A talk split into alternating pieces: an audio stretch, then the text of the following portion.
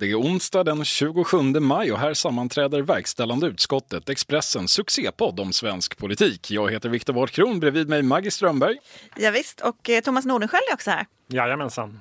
Och idag ska vi prata om de två sakfrågor som kanske är jobbigast för Stefan Löfven just nu, förutom då hela coronakrisen.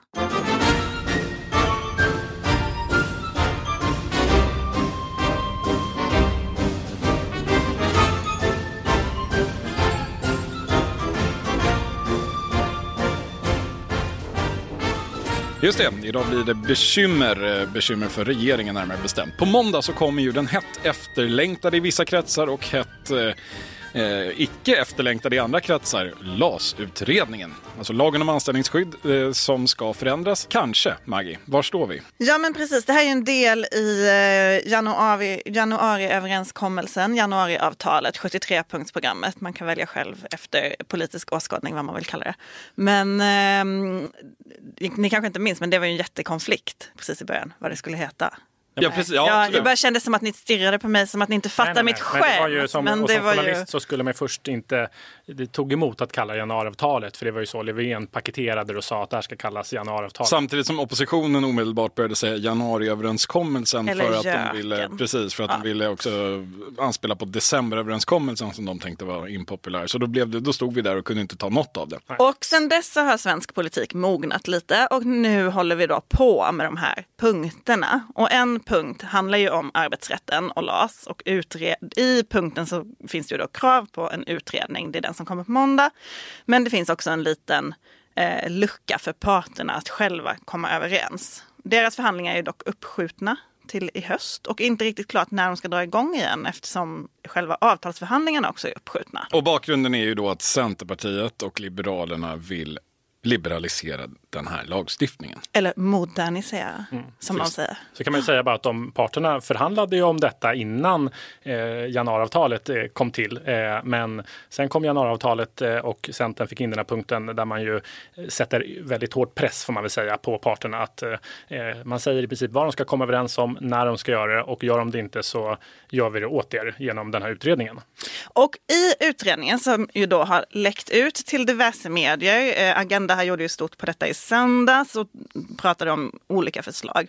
Det kan man säga att de två mest eh, kanske kontroversiella ur fackets synpunkt gäller eh, undantag från turordningsreglerna och sen så det här med uppsägning av personliga skäl.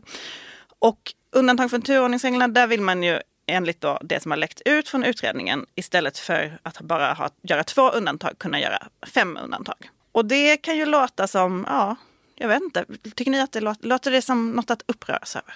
Låter, är det stort? Är det litet? Ja, men det är ju uppenbarligen väldigt eh, stort inom facket. Eh, så. Och eh, är du ett mindre företag och, ja, och man får undanta fem personer så då finns det ju i princip inga turordningsregler. Då kan man ju välja fritt vilka man ska säga upp. Medan om det är ett väldigt stort företag så kanske effekten är mindre. Mm. Och det är väl också en fråga som har drivits kanske framförallt av företagarna, alltså snarare än Svenskt Näringsliv som väl representerar lite större bolag. För turordningsreglerna används ju av facket, eh, egentligen som ett verktyg kan man väl säga. Alltså det är liksom fackets starkaste vapen när man ska förhandla med arbetsgivaren. Det, och det är liksom där man kan kräva kompensation. Om vi ska göra en lista på turordningsregler, utifrån turordningsreglerna som arbetsgivaren vill ha, ja men då ska man kompenseras på andra sätt ekonomiskt till exempel, eller hur? Ja, men oftast så kommer man ju överens om att de här turordningsreglerna inte ska gälla. Eh, men arbetsgivarna, eh, och de är väldigt måna om att man ska förhandla fram till en annan lösning då, vilket man oftast gör. Men då får ju de köpa sig fria från den här lagen och de här reglerna. Och det som då facken säger nu är ju med fem undantag, men då kanske man inte alls behöver liksom komma till förhandlingsbordet som ett litet företag. Då kan man bara välja. Och då har, man, då har liksom fackets starkaste vapen desarmerats. Vilket man kanske kan misstänka var lite grann tanken, i alla fall från Centerpartiets sida. Eventuellt, ja. Eller jag tror inte att de skulle formulera det så, utan mer Nej, de skulle säga formulera att det är bra för företag som skapar jobb i Sverige. Precis, man säger att det är bra för de arbetslösa. Ja. Eh, Den andra punkten, den handlar ju om då om man vill säga upp någon. Alltså utanför det här liksom, turordningssystemet av personliga skäl. Eh, då har ju facket idag rätt att ogiltigförklara en sån uppsägning i väntan eh, på, på att tvisten är avgjord. Alltså det brukar bli en rättslig process. Den kan drivas i Arbetsdomstolen men ganska vanligt är väl att man förlikas innan det går så långt. Men det kan dra ut på tiden och det kan bli dyrt. Det kan dra ut på tiden och då får den anställda lön och ha sitt jobb kvar under tiden. De jag har pratat med som har insyn i, i liksom den fackliga världen eller befinner sig i den eh, säger att ja, men den här punkten eh, som det fungerar idag så ser, ligger den väldigt mycket till fackens fördel. Alltså det, är en väldigt, det är för många företag väldigt svårt att säga upp Eh, folk utan att det blir ganska kostsamt. Eh, det är rätt så svårt att göra det här på rätt sätt. Det finns många så, fallgropar med formalia fel och annat som gör att man i slutändan ändå får betala. Ehm, och att detta kanske var en punkt där facken kunde tänka sig att kompromissa lite grann eller liksom ändra maktbalansen lite grann. Men att nu, som utredningen har formulerat det, så är det liksom helt radikalt åt andra hållet och facket har även här tappat all sitt inflytande egentligen. Just det, men det stod ju samtidigt och påpekar ju gärna fackförbunden och från socialdemokratiskt håll att eh, i januariavtalet stod ju också att eh, maktbalansen inte skulle förändras på arbetsmarknaden. Eller någonting i den mm. stilen. Jag minns inte den exakta formuleringen. Grundläggande maktbalansen, något i den stilen. Men Just en, det. Så då, då en kan man grundläggande borde... balans mellan arbetsmarknadens parter upprätthålls. Just. Det är en förutsättning i den här punkten. Det är en otroligt slug eh, formulering som vad jag förstår eh, Socialdemokraterna fick in på slutet i den här förhandlingen. För det gör ju att ganska mycket kommer ju vara svårt att göra utan att Ja, men det är lite lustiga med det, ja, men precis, det lite lustiga med det här är ju att men det här handlar ju grunden om, om då, fackens makt. Eh, LAS är ju som en symbol eh, inom borgerliga kretsar och eh, ja, men i näringslivet ser man ju hela LAS-frågan som, och la, lagen om anställningsskydd som en symbol för fackens och socialdemokrati byråkratins allt för stora makt eh, där man, eh, som man då har gett facken. Eh, så att, och då blir det ju, om man nu går in och inför massa fler undantag och så i turordningsreglerna och luckrar upp det regelverket, ja, men då ändrar man ju maktbalansen. Det är det delvis man gör. Och, Även om man då kompenseras med typ att man blir liksom fastanställd lite tidigare än vad det är idag? Ja, men det är väl det som är grejen, att då skulle man ju som helhet kunna säga att det är att man, genom att göra annat. Och det är det som har gjort att alltså facken, jag menar det pågick förhandlingar förhandlingar även innan eh, detta. Eh, och det är det facken är väldigt irriterade över. Att man menar, ju, eller i alla fall flera fackförbund är irriterade, att eh, eh man trodde ju sig kunna nå en överenskommelse, inte för att det gick jättesnabbt och jättebra, de höll på hur länge som helst. Men eh, anledningen att man ville förhandla var ju att eh, eh det finns ju mycket som fackförbunden och facken vill göra. Det är ju i Sverige en väldigt stor skillnad mellan de som har fast anställning, eh, som är tillsvidareanställda och de som är visstidsanställda. Eh, eh och är man, har man ingen fast anställning, ja, men då, har man, då kan man i princip bli av med jobbet hur som helst medan om man är fast anställd och har varit anställd länge och är man jätteskyddad.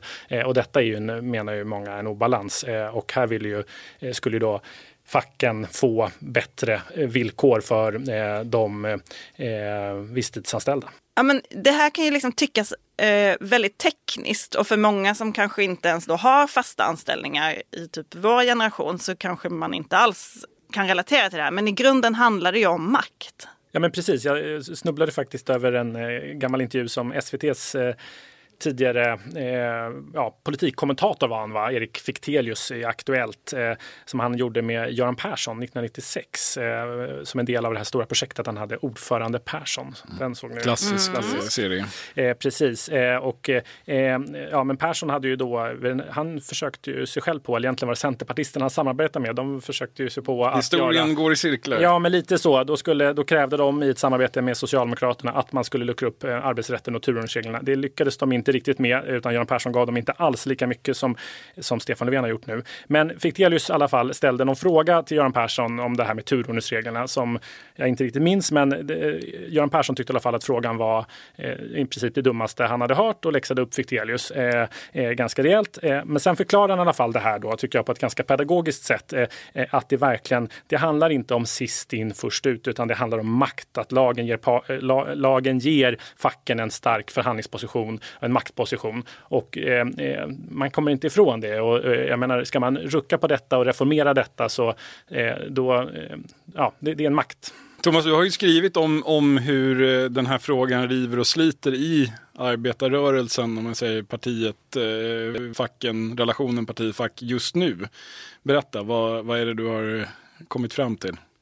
Nej, men att det här var ju det som Stefan Löfven tyckte var absolut jobbigast eh, att gå med på. Han kunde gå med på mycket i, eh, i, när han förhandlade med Centerpartisterna. Att eh, privatisera Arbetsförmedlingen, att till och med slopa värnskatten som sved en del. Det var lättare än just arbetsrätten, eh, eh, beskriver många i hans närhet. Att det, det, det var verkligen jobbigt. Det är inte så konstigt heller med hans, både hans och partiets Nej.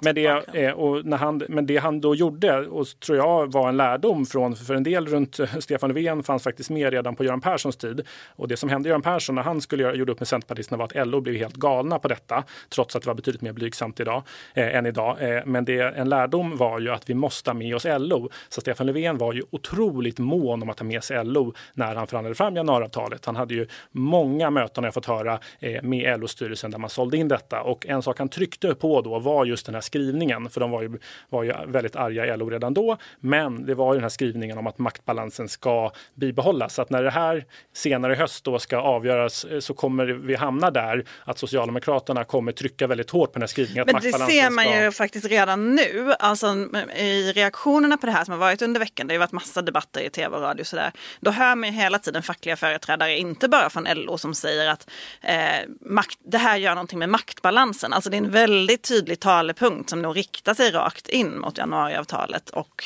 den, de fortsatta förhandlingarna. Ja, men utan den så säger folk att då hade LO inte, eh, nu hävdar LO att de aldrig fattade något beslut om januariavtalet, men de lät det ändå passera förbi. Eh, och utan, utan den här skrivningen så hade de inte gjort det. Så att eh, det här är på något sätt det sista halmstrået. Det andra som fanns, som ju var Stefan Löfvens plan och Karl Petter Thorwaldssons plan, det var att LO skulle lösa ut detta i förhandlingar mellan parterna. Eh, och, och Thorwaldsson spelade ett ganska högt spel där får man säga, men, eh, men det slutade ju med inbördeskrig i LO Eh, och där flera förbund, eh, mer radikala förbund med Kommunal i spetsen körde över Thorvaldsson och eh, fick LO att backa. Så att där, därför är utsikterna för den här partslösningen är ju mindre. Och då, och då landar vi framåt hösten i en, någon form av teologisk strid om hur man ska uttolka den här paragrafen i januariavtalet mellan då socialdemokrater och centerpartister. Är det, är det där vi kommer att befinna oss? Det är väl lite oklart. Alltså det finns ju en aspekt till här och det är ju makt, eh, den andra maktfrågan här. Alltså vem ska ha makten att bestämma över det här? Är, det, är detta någonting som ska lösas i ett avtal mellan regeringen och samarbetspartierna och sen fattas beslut om i riksdagen? Eller är detta något som parterna ska lösa? Och där tycker ju även arbetsgivarsidan vill ju gärna behålla makten över de här frågorna förstås. Men de är väl också ganska splittrade? Ja, men det är intressant tycker jag, för jag ägnade lite tid här åt att prata runt lite eh, på arbetsgivarsidan och att LO är väldigt splittrade är ju tydligt och har varit det tydligt ganska länge nu här. Men även, eh, även näringslivet är eh, splittrade i synen på det här som januaripartierna och Centerpartiet håller på med. Det är ganska tydligt. Alltså alla tycker i grunden i näringslivet att eh, den här lagstiftningen är stelbent, föråldrad och att, man, att facken har för mycket makt. Men om man då pratar med teknikföretagen och industriarbetsgivarna eh, så är de ändå rätt skeptiska till det här med, de förstår sig inte riktigt på Centerpartiet och Martin Ådahl tror jag, eh, det är rätt tydligt. Eh, eh de tycker det går för snabbt, de vill verkligen lösa det partsvägen och de har ju IF Metall som motpart som de har en ganska god relation till och de vill ta i hand med IF Metall om detta eh, och tror att det skulle bli mycket bättre. De har ju också hållit på med det här och drömt om att modernisera arbetsrätten i, i decennier och då kommer Centerpartiet och ska lösa det här på ett par månader och få in några fler undantag som deras företag inte bryr sig Nej, men det är väl ett mer småföretagarperspektiv egentligen. Eh, Verkligen. Nej, många för, av punkterna här. Ja, men för på andra sidan står ju då Almega och framförallt Företagarna. Företagarna är ingen part på arbetsmarknaden på samma sätt, en intresseorganisation. Men där är det tydligt att de, ja, men de inte bara eh, ja, men, förstår Centerpartiets eh, tankar bakom detta, utan de, de är, är, de är centerpartister och har tror jag till och med varit med, får man känslan av, eh, med Günther Mårder på Företagen och så, som är väldigt ofta berömmer Centerpartiet. De har eh, varit med och eh, kanske till och med utformat eh, Centerpartiets politik på det här området. De är väldigt nära. Eh, och de företräder företag som i grund, många av deras medlemmar har inte kollektivavtal. De, de bara, då faller man tillbaka på lagen. Då är det den här lagen som gäller. Då kan man inte förhandla bort detta. Eh, och då, för, därför tycker de att det är bättre att eh, man löser lagstiftningsvägen. Hur allvarligt kommer det här bli för Socialdemokraterna? Hur svårt kommer det bli? Nej, men om det här slutar med en konflikt där Socialdemokraterna eh, helt enkelt hamnar i öppet krig med LO eller liknande och kör över eh, facken och liberaliserar arbetsrätten i, i, strid med deras vilja. Ja, det är klart, det vore en väldigt allvarlig situation. Alltså, man måste komma ihåg, vad är den rörligaste och mest avgörande väljargruppen just nu? Ja, det är de som står och väljer mellan Socialdemokraterna och SD. Eh, det är de... Bryr de sig om arbetsrätten då? Det tror jag faktiskt att de gör, många av dem. Alltså det, det, det men det handlar också om, det, det, är ett mer indirekt perspektiv också. Så här. Socialdemokraternas eh, största läckage, det är liksom LO-väljare som är på väg till Sverigedemokraterna. Man bytte strategi för att eh, stoppa den blödningen inför valet 2018 och gick från, här, man konstaterade ju, Karl-Petter Thorwaldsson konstaterade, vi har pratat om det förr, att det här med att säga att Sverigedemokraterna är rasister, främlingsfientliga och det, det där funkar inte, folk lyssnar inte på det längre. Då gick man ju över till att peka på att Sverigedemokraterna var ett arbetarfientligt parti. Det var ett högerparti, ett borgerligt parti. Värsta tillmälen man kunde tänka sig. Ehm, som kommer att försvaga arbetstagares rättigheter. Och det där upplevde man ju tog skruv. Och det man drev mycket av, det framförallt LO drev valrörelse på, var ju att säga rösta inte på Sverigedemokraterna för de kommer till exempel att riva upp arbetsrätten. Och man ringde enormt många samtal och man övertygade en och annan. Alltså Socialdemokraterna gjorde ju ett bättre val än vad de eh, hade befarat. Sverigedemokraterna ett sämre. Och mycket av det handlade ju om att man lyckades få övertyga den här väldigt rörliga väljargruppen att stanna kvar i S. Om, det nu, om vi nu kommer mot nästa val, när Socialdemokraterna har rivit upp arbetsrätten, infört marknadshyror, gjort allt det här som man varnade för, Ja, det är klart att vad ska LO säga då? V vad blir argumentet? Du har lagt om strategin och hittat till slut sättet att angripa Sverigedemokraterna och sen underminerar du det genom den politik du driver. Symbolvärdet i det tror jag inte man ska eh, underskatta för det, det, det finns, det, risken är att man inte har någonting att säga nästa gång och att det där läckaget tilltar igen. Och då kan balansen i svensk politik förändras en gång för alla nästan. Över detta hänger ju också då Vänsterpartiets hot om att väcka misstroendeförklaringar och fälla statsministern. Om ni skulle spekulera, eller om vi alla skulle spekulera, hur kommer allt det här att sluta? Ja, alltså jag tror att det är...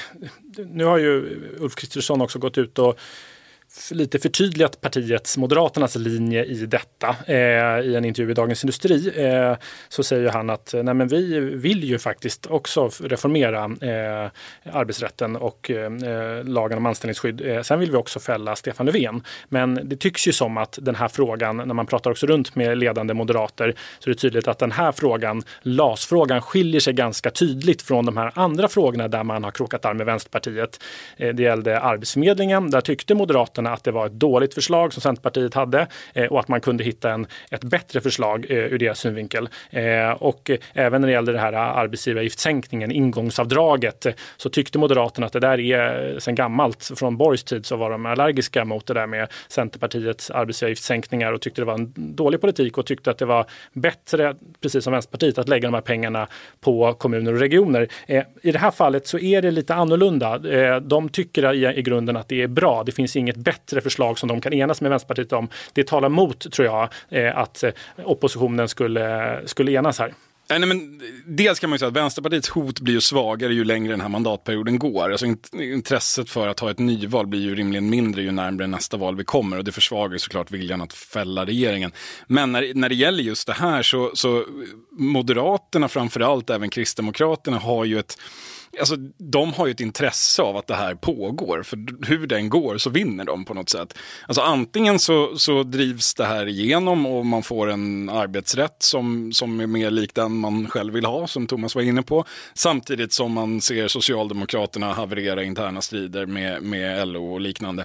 Eller så kör Socialdemokraterna över Centerpartiet och, och det blir inte de här förändringarna. Centerpartiet blir väldigt besvikna, Liberalerna blir förbannade. Det blir bevis bevisat då att när man ska man driva borgerlig politik så måste man göra det i en borgerlig regering ur Moderaternas perspektiv. Men jag hör inga raka svar här. Jag vill kunna i höst säga så här, hade ni rätt eller hade ni fel? Hur kommer det sluta? Ja men säg själv då. Eh, jag tror ändå att det på något sätt kommer sluta med att parterna samlar ihop sig och gör upp bland annat baserar jag detta på att Svenskt Näringsliv tycker jag känns som att de har liksom eh, de har verkligen stärkt sin position under coronakrisen och jag tror att liksom, eh, ledningen där har ett ganska starkt mandat. Jag tror att det finns ett starkt intresse för båda sidor här att komma överens. Ja, nej men det, alltså det, jag tror också att det, det är väl det som är den mest rimliga utvägen här, att man kommer överens. Men det finns ju ett ändå rätt stort frågetecken där kring LO skulle jag säga. Det är ju, här är, ska man också säga att nu har vi pratat LO här, LO, TCO och Saco, de tre fackliga centralorganisationerna är just då enade här. Alla är emot detta med den här politiskt påtvingade processen. Eh, men LO som fått en ny som får en ny ordförande nu, Susanna Gidjonsson, hon stod ju på den förlorande sidan eh, internt i LO när man stred om detta. Hon ville fortsätta förhandla med... Eh, kommer bli jobbigt för henne. Ja, men hon är, jag tror att det, det där är problematiskt för att hon, hon, hon förlorade den här striden. Eh, Kommunal med Tobias Badin i spetsen har byggt upp en enormt stark maktställning internt inom LO. Han eh, kan man då beskriva som den mäktigaste inom Just nu pågår vår stora season sale med fantastiska priser på möbler och inredning. Passa på att fynda till hemmets alla rum, inne som ute, senast den 6 maj. Gör dig redo för sommar. Välkommen till Mio. CSRD, ännu en förkortning som väcker känslor hos företagare. Men lugn, våra rådgivare här på PWC har koll på det som din verksamhet berörs av. Från hållbarhetslösningar och nya regelverk till affärsutveckling och ansvarsfulla AI-strategier. Välkommen till PWC. LO vid sidan av, eller i arbetarrörelsen vid sidan av Stefan Löfven just nu. Eh, han, har, han, vill ju, han har investerat väldigt mycket i detta. Eh, att hon då skulle gå med på stora eftergifter eller att LO skulle göra det. Alltså det, det är svårare Så att se nu. Hur kommer det sluta? Måste man ge ett rakt svar. Jag tycker det är jättesvårt. Eh, men jag tror att det är så här, det här är verkligen den fråga som, eh, som eh, om parterna misslyckas eh, och det ska lösas ut den politiska vägen så tror jag att det blir oerhört tufft och jag tror att eh, där kommer eh, Socialdemokraterna vara tvungna att delvis köra över Centerpartiet. och nu är det tydligt med den här utredningen då så att part, enas inte parterna men då är det utredningen som gäller. Då ska man genomföra den. Men nu säger ju Eva Nordmark att det här är mer av ett diskussionsunderlag för hur vi ska gå vidare i processen. Det som skulle vara den här historiska vinsten för Martin Ådahl och Centerpartiet när man slöt januariavtalet är mer av ett diskussionsunderlag. Eh, det är den bilden man får när man pratar inom S. Får man slänga in en, en vild så här, tredje teori här? Absolut, då? gärna. Socialdemokraterna och Centern lyckas komma överens men Liberalerna hoppar av. Mm. Vi får se i höst. Ja, kort paus för lite reklam då. Det här är ju en podd från Expressens politikredaktion och vi gör alla betydligt mer där än den här podden, tror det eller ej. Eh, analyser, granskningar, avslöjanden, fördjupningar och helt vanliga tv-program bland annat. Yes, och om man vill ha koll på allt precis allt som rör svensk politik. Ehm, då ska man ansluta sig till vår inre krets på Expressen Politik Premium. Japp, du får vårt nya nyhetsbrev. Du får tillgång till allt vårt nya material inklusive vår splitternya politiklista på fredagar och dessutom allt tidigare material. Och det är en hel del kan jag säga. Du vet mest först helt enkelt och du gör det dessutom längst. Och du gör det dessutom billigt. Vi har fortfarande i den här podden ett specialerbjudande för dig som lyssnar. Eh, då betalar man bara 29 kronor i månaden under sex månader. Och idag så har vi också en premie. Mm. De fem första som signar upp sig efter att den här podden har släppts idag får ett ex av eh, Irene Wennemos bok Politik på riktigt som vi hade bokcirkel om i förra veckan. Ja, vad trevligt. Då kan man vara med i bokcirkeln liksom retroaktivt på något sätt. Eh, Mejla gärna eh, vad ni tycker. Ja. Precis, vi, vi tar upp era recensioner i höst. 29 kronor i månaden alltså i sex månader. Det är betydligt mindre än vad du får betala för att läsa samma saker mycket senare i andra tidningar. Så slå till direkt, gå in på expressen.se Expressen politik. Det är ganska långt men du måste skriva in det direkt för att komma till kampanjsidan expressen.se Expressen politik. Gör det. Den andra väldigt jobbiga frågan för Stefan Löfven nu som eh, börjar bubbla men som ju har varit lite i skymundan. Eller jobbig för Stefan Löfven, den är väl jobbig för alla i politiken. Det handlar ju om migrationsfrågan och migrationskommittén. I slutet av sommaren ska det finnas en överenskommelse på plats och Eh, det är bara några möten kvar. Man har tagit fram en lista på för, sakpolitiska förslag, alltså de här opolitiska tjänstemännen som sitter i eh, sekretariatet har gjort det och det är de här man förhandlar om. Eh, det har ju varit ganska eh, knöligt. Partierna har ju ganska olika ingångar. Men jag säga, det här är ju en parlamentarisk kommitté där alla partier sitter med, så det är inte konstigt att det är lite knöligt. Nej, och det är ju liksom frågan som har varit den stora konfliktfrågan i svensk politik under ganska lång tid nu. Eh, och i veckan så sa Miljöpartiet till Dagens Nyheters Hanna Jakobsson att om det blir de förslag som nu ligger på bordet så kommer man skriva en reservation och alltså inte vara med på den här överenskommelsen och då får man börja om från början igen i princip. Ja, men det som var intressant tycker jag också med det här eh, förslaget som eh, då har lagts fram av de opolitiska tjänstemännen var ju att eh, i grunden så, det är mitt intryck efter att ha pratat runt lite, så det där hade kunnat, man hade säkert behövt justera en del, men det där hade kunnat utgöra grunden för en uppgörelse mellan där både socialdemokrater och moderater hade ingått. Eh, eh, och säkert även kristdemokrater och, Sverigedemokrater, liberaler. eller? Ja, det är väl ett mer frågetecken kring dem, men där i alla fall där tror jag Liberalerna som jag har intagit en mer stram linje nu med, med under den nya partiledningen och även Kristdemokraterna eh, hade ingått, eh, kanske också Centerpartiet. Men, men så att en, jag tror att det hade, men där har vi då Miljöpartiet som, det var jätteintressant det som kom fram i den där artikeln, eh, sätter sig på tvären och där står Socialdemokraterna eh, och på det här mötet så försvarade man inte det här eh, förslaget som egentligen ligger ganska mycket i linje då, vad jag förstår med, med det Socialdemokraterna driver. Men vad är de olika partiernas intressen här? För nu var det så många som räknades upp här, men om man ska liksom bena ut lite. Ja, men alltså en, ett gemensamt intresse som, som typ alla partier har lyft alltid, eh, utom möjligen Sverigedemokraterna och kanske Vänsterpartiet, är ju att det är så viktigt med en bred och långsiktigt hållbar överenskommelse. Och det är ju en sak att tycka, men sen beror det ju helt på vad det är för typ av överenskommelse man vill ha, nämligen det politiska innehållet. Och där spretar det betydligt mer. Dock inte för alla kan man säga. Centerpartiet och Liberalerna, och kanske i viss mån även KD, känns väl mer som att de vill ha en bred överenskommelse. Vad den innehåller spelar kanske inte så jättestor roll egentligen. Men Centerpartiet som parti har ju profilerat sig så oerhört mycket på den här frågan. Ja, men de mäter också och de vet att bland deras väljare så är det inte alls så att det finns någon jätteförkrossande majoritet för en mer liberal flyktingpolitik. Utan tvärtom så tror jag att Centerpartiet, de, de är nöjda med att ha bilden som det trevliga liberala partiet. Men de har inget behov av att trycka den här frågan men i botten som Miljöpartiet har. Nej, men man får liksom inte riktigt ihop det där tycker jag, för de har ju väldigt eh, liksom högt tonläge i den där frågan och den är jätte, har varit jätteviktig för Hela gymnasieamnestin. Ja, nej, men de har investerat väldigt mycket i den, eh, i, i den liberala linjen. Men, men det intrycket man får efter att ha pratat med de som var med på det här senaste mötet och så är att Centerpartiet, de signalerna man sänder ut är att man verkligen, precis som Viktor säger, vill att man vill att Socialdemokraterna och Moderaterna gör upp här och utgör grunden och att man Är inte är det alltid vad Centerpartiet vill? Men och att kan man inte vi bara göra upp? Det var ju det hela, alltså hela regeringsbildningen handlade ju om att Centerpartiet ville att Socialdemokraterna och Moderaterna ska göra upp. Och det vägrade de och till slut så fick då Centerpartiet välja sida och de var väldigt sura för det. Nu är de tillbaka där igen. men helt enkelt något mer kompromissvilliga kanske då Centerpartisterna än man skulle kunna tro ändå. Gud ja. Och, men, och Socialdemokraterna då? Det har ju klagats mycket på att de inte visar sina kort i den här Ja, förhandlingen. men, nej, men det är ju för att den, alltså, dynamiken i den här kommittén handlar ju om en enda sak. Ja, men okej, en bred överenskommelse vill, vill man ha. Vad är definitionen av en bred överenskommelse? Ja, det är just att Socialdemokraterna och Moderaterna är med båda två. Är de det, då är det en bred överenskommelse. Är de inte det, då är det inte en bred överenskommelse. Eftersom det är helt osannolikt att till exempel S, SD, KD skulle göra upp och Moderaterna skulle reservera sig.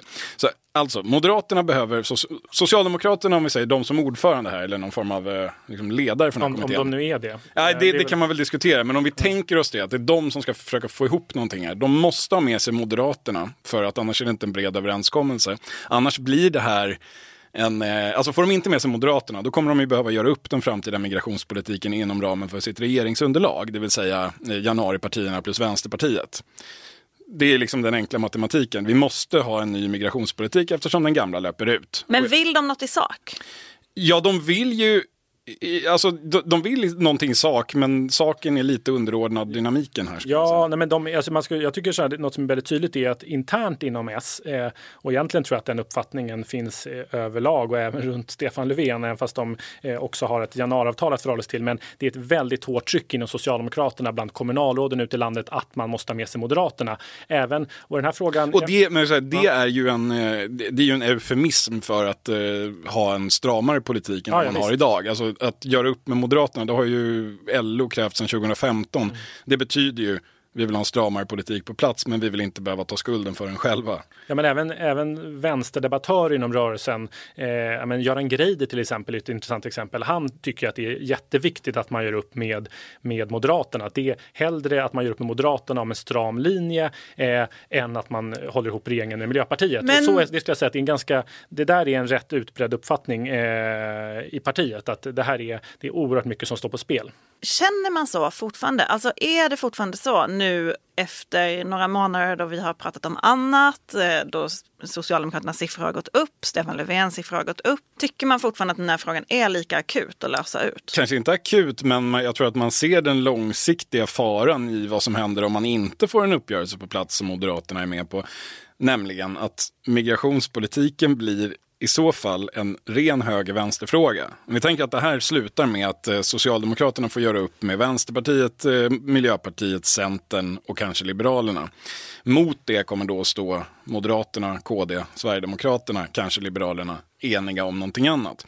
Då får man den här dynamiken att ska du få en stramare migrationspolitik i Sverige då måste du rösta på ett högerparti. Och det är ju livsfarligt för Socialdemokraterna som alltid har haft en kader väljare som i och för sig har flytt steg för steg, men det finns fortfarande kvar. Eh, som vill kanske se en politik som ligger ekonomiskt till vänster, men eh, som, som innebär en stramare migrationspolitik och vissa andra frågor i den, eh, på den spelplanen. Socialdemokraterna behöver, något parti i den svenska vänstern, om vi säger så, måste kunna locka den typen av väljare för att man ska kunna vinna val. Och därför så vill ju Socialdemokraterna gärna vara det partiet. Men frågan är, kan man vara det om, om, om det slutar så här? Det kan man förmodligen inte. Ja. Och det, det landar ju ner, det jag skulle säga, gör upp med Moderaterna, det löser problemet. För då blir, det, då, då, blir migrationspolitiken i någon mening avpolitiserad, plus man får den politik man vill ha i ganska hög grad. Men Moderaterna vill ju inte göra upp med Miljöpartiet och Miljöpartiet vill inte göra upp med Moderaterna och Miljöpartiet sitter i regeringen. Alltså Moderaterna har ju sitt eh, grundläggande trauma av migrationspolitiska överenskommelsen från 2011 som är liksom sett som det värsta partiet har gjort internt. Av vissa, inte...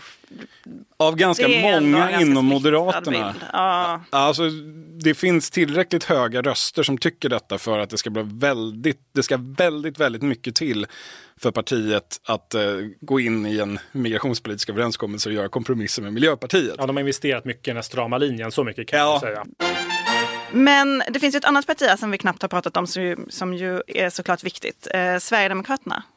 Precis, eh, de har ju precis eh, nyligen bytt representant. De hade Paula Bjäler där tidigare som representerade dem och då Jimmy Åkesson som ju sitter med eh, hela tiden. Eh, Paula Bjäler har slutat och ersatts av, vem minns jag inte riktigt, men någon ny mindre tung person internt skulle jag säga ändå. Ja, alltså frågan är ju hur pass villiga Sverigedemokraterna är att ingå i en sån här uppgörelse. Eh, det, de andra partierna eh, verkar eh, lite tveksamma till det. Eh, hur pass, än så länge så sänder de ut signalen att de vill göra upp och även de, vad jag förstår, var ganska positivt inställda till det här utkastet som kom. Men de ville gå längre såklart. Eh, men att de skulle vara med i en uppgörelse där då den här liberala, eh, ja, Centerpartiet, Liberalerna och Miljöpartiet ingår, det, det säger de själva är uteslutet och det är nog ganska uteslutet. Eh, så att, eh, att de skulle vara med hela vägen till slut beslutet, eh, om det nu blir en sån här bred uppgörelse, det, det framstår inte som så jättesannolikt. Men, men, eh, ja. Inte på det sättet i alla fall, som är poängen med den här kommittén är att man ska komma ur den då, i alla fall ur Socialdemokrater och Moderaters perspektiv och komma ut och säga att migrationspolitiken är numera avklarad, nu kan vi gå vidare och prata om annat. Det är ju inte så att Sverigedemokraterna kommer landa i en sån hållning. Det vore ju lite grann underkänna varför partiet ska sitta i riksdagen nästa mandatperiod. Så det deras, deras eventuella medverkan kanske inte har så där jättestor långsiktig betydelse oavsett. Ja, alltså, alltså det, för Moderaternas del, de hade nog väldigt gärna, och jag vet att jag har pratat med Ebba Busch om det där någon gång, som jag har varit väldigt tydlig med att hon, hon önskar att, de, eh, att Sverigedemokraterna skulle vara med. Det skulle ju bli en, där kan man prata om en game changer om de skulle vara med i en bred uppgörelse om migrationen. Så det skulle ju få stora konsekvenser för svensk politik tror jag. Eh, men också eh, göra det svårare att eh, isolera dem för de partier som vill det. Eh, så. Ja, men åter till Miljöpartiet då Maggie. Var, vart är de på väg här egentligen? Jag tror att de tycker att det är väldigt svårt. Alltså det finns ett, ett eh, starkt intresse i partiet av att inte vara med om samma sak som man var med om 2015. Alltså att bli totalt överkörd eh, och sen gå ut och prata, liksom, ägna väldigt mycket tid åt, åt, att motivera varför man har svikit sina ideal. Det är ju väldigt svårt. Eh, Särskilt för ett parti som är så upptaget av sina egna ideal Exakt. och sin självbild. Nej men det här är ju en jätteviktig fråga för Miljöpartiet i sak. Alltså för många miljöpartister är det här den absolut viktigaste frågan. Det är därför man engagerade sig politiskt. Eh, och nu har ju Gustav Fridolin visserligen liksom slutat, han var ju en av dem. Men Maria Färm är ju till exempel eh, statssekreterare i samordningskansliet i statsrådsberedningen. En av de liksom absolut viktigaste posterna. Hon är den andra liksom riktigt tunga profilen inom det här området. Det säger något om frågans status i partiet fortfarande, tänker jag, att hon sitter just på den eh, posten. Men när jag pratar med Folkpartiet så finns det liksom ändå det finns en ganska stark ovilja av att det ska göras upp utan Miljöpartiet om man säger så. Alltså att de skulle hoppa av och att det skulle ske på något annat sätt. Men, men det som man väl tänker sig i Miljöpartiet är det sättet man kommer ta strid i sådana fall är liksom genom att förhala frågan, att inte komma överens, att man får fortsätta utreda på något sätt eller att kommittén får förlängas. Och det kanske är bra för Stefan Löfven alltså, också. Det, det fick mig att tänka på boken vi pratade om i förra veckan, Irene Wennemos eh, om hur politik blir till. Där beskriver hon ju just förhalning som en ganska effektiv ibland konfliktlösningsmekanism. Alltså om du har en fråga som är o, ehm, som inte går att lösa ut mellan till exempel partier i en koalitionsregering så, så kan det vara en bra idé att vänta. För ibland händer det någonting. Det tillstöter nya omständigheter, personer byts ut och så löser sig frågan automatiskt. Och det där fick mig att tänka att, men gud, det där är ju Stefan Löfvens genomgående strategi. Problemet här är väl att det har man redan gjort när det gäller migrationspolitiken. Man har ju tryckt det här framför sig ända sedan 2015. Man har pratat om den här breda överenskommelsen som, som ska komma. Moderaterna efterfrågade det före valet för Men, de tyckte där... sig gynnas av det. Socialdemokraterna vill ha det efter valet. Det börjar, nu är vi där. Det börjar kanske också bli väl många. Jag menar, det, man ser framför sig där uh, sommaren 2022 när allting, när eh, LAS, alla ska lösas eh, ut. marknadshyror, migrationen, alla grejer ska avgöras. Men jag tror att Miljöpartiet är i alla fall inte längre lika rädda för att, att liksom liksom Socialdemokraterna ska kunna använda det här regeringsduglighetsproblemet mot dem. Alltså de är inte lika rädda för att bråka och verka besvärliga som de var under förra mandatperioden. Då var det liksom det viktigaste av allt att visa att man kunde sitta i regering. Nu finns inte riktigt den frågan på bordet på samma sätt. Men det är väl en ganska utbredd uppfattning internt att det, är, vi kan inte bara fokusera på att vi ska vara ett regeringsdugligt parti längre utan vi måste bli tuffare helt enkelt. Mm. Sen är det svårt att vara tuff när man har 4 procent och kanske 70 procent av riksdagen emot sig. Då. Men eh, mm, vi får se. Spännande blir det. Varje sammanträde i det verkställande utskottet innehåller naturligtvis punkten övriga frågor, så även nu. Eh, Maggie, i förra veckan så pratade vi ju om tester och testbråket. Mm. Och då pratar vi alltså om corona, en sjukdom som har varit eh, lite aktuell på sistone. Eh, man får säga att det har testbråket som, som du och Torbjörn hade skrivit om, det har fortsatt att, att eskalera. Ja, eller jag vet inte. Eller kanske det, lågintensivt puttra på exakt samma plats som för två veckor sedan när vi skrev den där artikeln. Jag känner att jag skulle kunna copy-pasta den och publicera den igen. Men faktum är att alla pratar nu om tester. Ja. Men det är lite förvirrat vad det egentligen är Ja, men igår om. gick ju um, SKR, Sveriges kommuner och regioner, ut och sa att de nu ska ta ansvar för att testa grupp 3. Att man är överens om det. Det är alltså den gruppen som är så samhällsviktiga personer. Eh, och ett av de stora problemen här har ju varit att man inte har vetat vem som är ansvarig för att testa grupp 3 och grupp 4 till exempel. Eh, Lena Hallengren sa dock igår att hon tycker det hela tiden har varit mycket tydligt att det är regionernas ansvar. Men jag har ställt frågan till folk eh, under flera veckors tid. Vem är ansvarig för det här? Hur ska det fungera? Och det har varit liksom underhållande på sätt och vis eftersom alla har svarat totalt olika och ingen verkar ha vetat. Och, nu har i alla fall det här rätts ut då och kanske kommer det bli en förändring i och med det. Men det har ju skapat ännu mer irritation mellan eh, regioner, regering, mellan Ulf Kristersson och Lena Hallengren. Och det är ganska komiskt tycker jag det börjar bli när man ser de här pressträffarna, typ de myndighetsgemensamma pressträffarna eller liksom ja, andra pressträffar där olika parter står tillsammans och ska hålla enad front utåt och man vet att så här, de här är inte liksom på samma spår vid Nej. sidan av den här scenen. De tycker helt olika. Och fakta på marken är då någonstans att eh, det pratades om 100 000 tester i veckan och det är i nuläget runt 30 000. Och, Och det, gick finns- ner i förra veckan, Ja, det är ju det och som det- var det stora. Då. Och det är väl inte bara ett politiskt bråk heller, utan delvis ett epidemiologiskt bråk, eller vad vi ska säga. Vi, så- jag tror vi såg något av ett litet tv-genombrott här i måndags med eh, professorn Tove Fall som var medverkade i Aktuellt och eh, ja, lanserar ju i praktiken en annan eh, linje eh, än den Folkhälsomyndigheten driver som bygger mycket mer på att man ska testa och försöka trycka ner den här smittan så långt det går. Precis, Och- så som, och det gör man ju i andra delar av världen. Det är ju en strategi som Folkhälsomyndigheten har valt bort men sagt att man kanske kan återuppta eh, längre fram. Och det är ju en av anledningarna till att debatten är så oerhört förvirrad. Att epidemiologerna som diskuterar det här, de pratar om strategi medan Ulf Kristersson och Lena Hallengren pratar om att folk ska gå till jobbet. Det handlar liksom inte om smittstrategi. Nej, men lite grann det som jag uppfattar på, på professor Fall här då är att det här gifts ju faktiskt ihop i någon mening. För att hennes, det var ju egentligen kanske första gången som någon från det hållet pratar om, om det här som ett sätt att öppna upp samhället också. Att om man trycker ner smittan med tester så kan man till exempel börja släppa ut riskgrupper. Jag tror att det var en liten aha-upplevelse.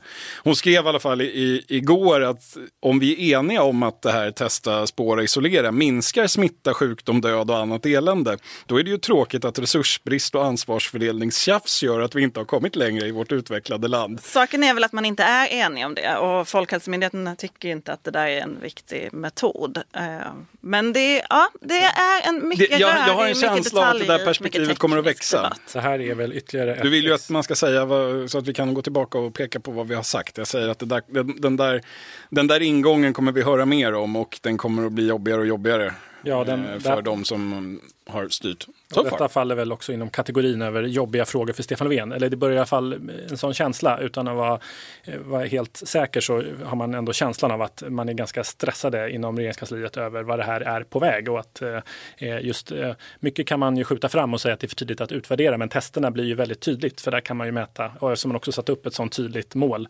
eh, att det inte riktigt fungerar. Så. Hörni, ni har lyssnat på Verkställande utskottet, Expressens podcast om svensk politik med Thomas Nordenskjöld som ni hörde här sist, med Maggie Strömberg och med mig Viktor Bart Kron. Vi är som vanligt tillbaka på onsdag om en vecka. Till dess, eh, ha en skön vecka och glöm inte att gå in på expressen.se expressenpolitik och signa upp för vårt fantastiska erbjudande. Tack för idag!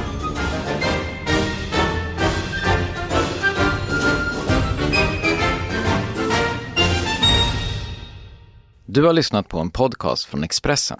Ansvarig utgivare är Klas Granström. Hej, Synoptik här. Visste du att solens UV-strålar kan vara skadliga och åldra dina ögon i förtid? Kom in till oss så hjälper vi dig att hitta rätt solglasögon som skyddar dina ögon.